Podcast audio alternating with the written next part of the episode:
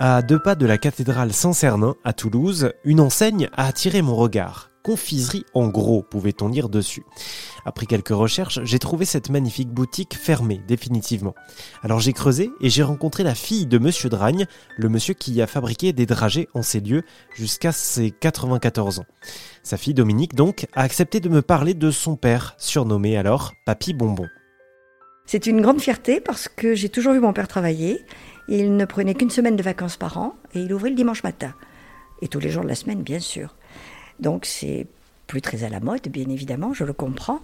Euh, mais c'est vrai que j'ai toujours vu beaucoup travailler et j'ai euh, fait mes devoirs sur le comptoir. Voilà, alors je voudrais dire à, tous les commerçants dont les enfants font le devoir sur le comptoir qu'on peut très bien le faire et devenir euh, médecin spécialiste sans problème. Au contraire, on est très proche, on apprend à dire bonjour, merci et on apprend la bienveillance. Vous avez grandi, vous, entouré de bonbons aussi Alors j'ai grandi entouré de bonbons et il y a très peu de temps, euh, j'ai retrouvé un, tout petit gant blanc.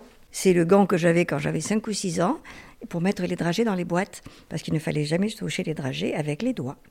Voilà. Donc, euh, euh, ce, petit gant blanc, c'est très symbolique. J'ai grandi en faisant mes devoirs sur le comptoir. J'ai fait les livraisons. Euh, j'ai fait des commandes. J'ai reçu des clients.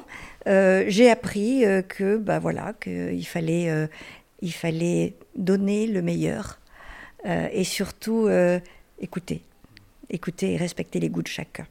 Pour l'anecdote, un jour, je dis à mon père, je devais avoir 18 euh, ans, je dis à mon père, écoute, euh, c'est nul, tes boîtes de dragées, c'est vraiment, ça fait, c'est cucu, ça me plaît pas du tout. Il me dit, fais la commande cette fois-ci.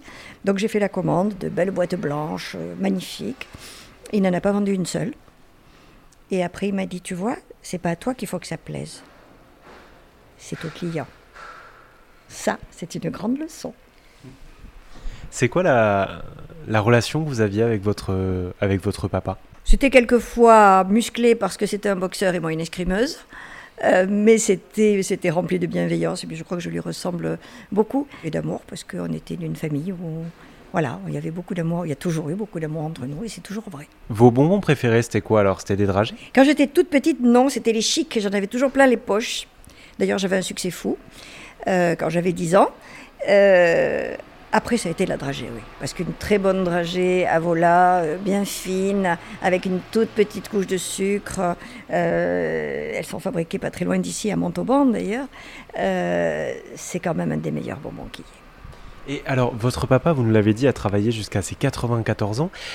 Qu'est-ce qu'il est advenu de, la boutique? Vous nous avez dit elle est, fermée, mais est-ce qu'il avait une volonté qu'elle se poursuive avec l'un de vos frères et sœurs, par exemple? Est-ce qu'il avait une volonté? Je ne pense pas, parce que nous avons tous fait beaucoup d'études. Euh, donc cette boutique appartient actuellement à un de mes frères qui est un ancien magistrat, mais elle réouvrira pas. Non, de toute manière, vous savez, avec Internet, la donne est changée. C'est fini les petites boutiques comme ça où on vous apprend à remplir vos boîtes de dragées, à faire vos petits tulles et à mettre un gros nœud autour de vos petits tulles avec les dragées dedans, à faire un décor de table, euh, à imprimer les. Euh, on vous, mon père imprimait, il avait une toute petite imprimerie où, lettre à lettre, il imprimait les menus, il imprimait les prénoms, il imprimait tout ça. C'est fini avec Internet. Je pense qu'une boutique telle qu'elle était n'est plus viable maintenant. Elle reste avec le souvenir de votre papa en tout cas, cette, cette boutique. Est-ce qu'il a laissé un héritage en vous ou euh, en vos frères et sœurs ou vos enfants ou leurs enfants? Ah oui, je crois qu'il a, il a beaucoup marqué notre vie bien sûr.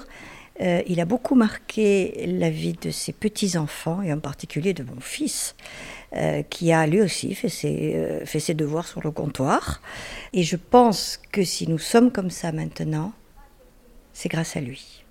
Et son héritage reste aussi gravé dans le patrimoine toulousain. La confiserie Atelier Dragne est sur le chemin de plusieurs parcours touristiques.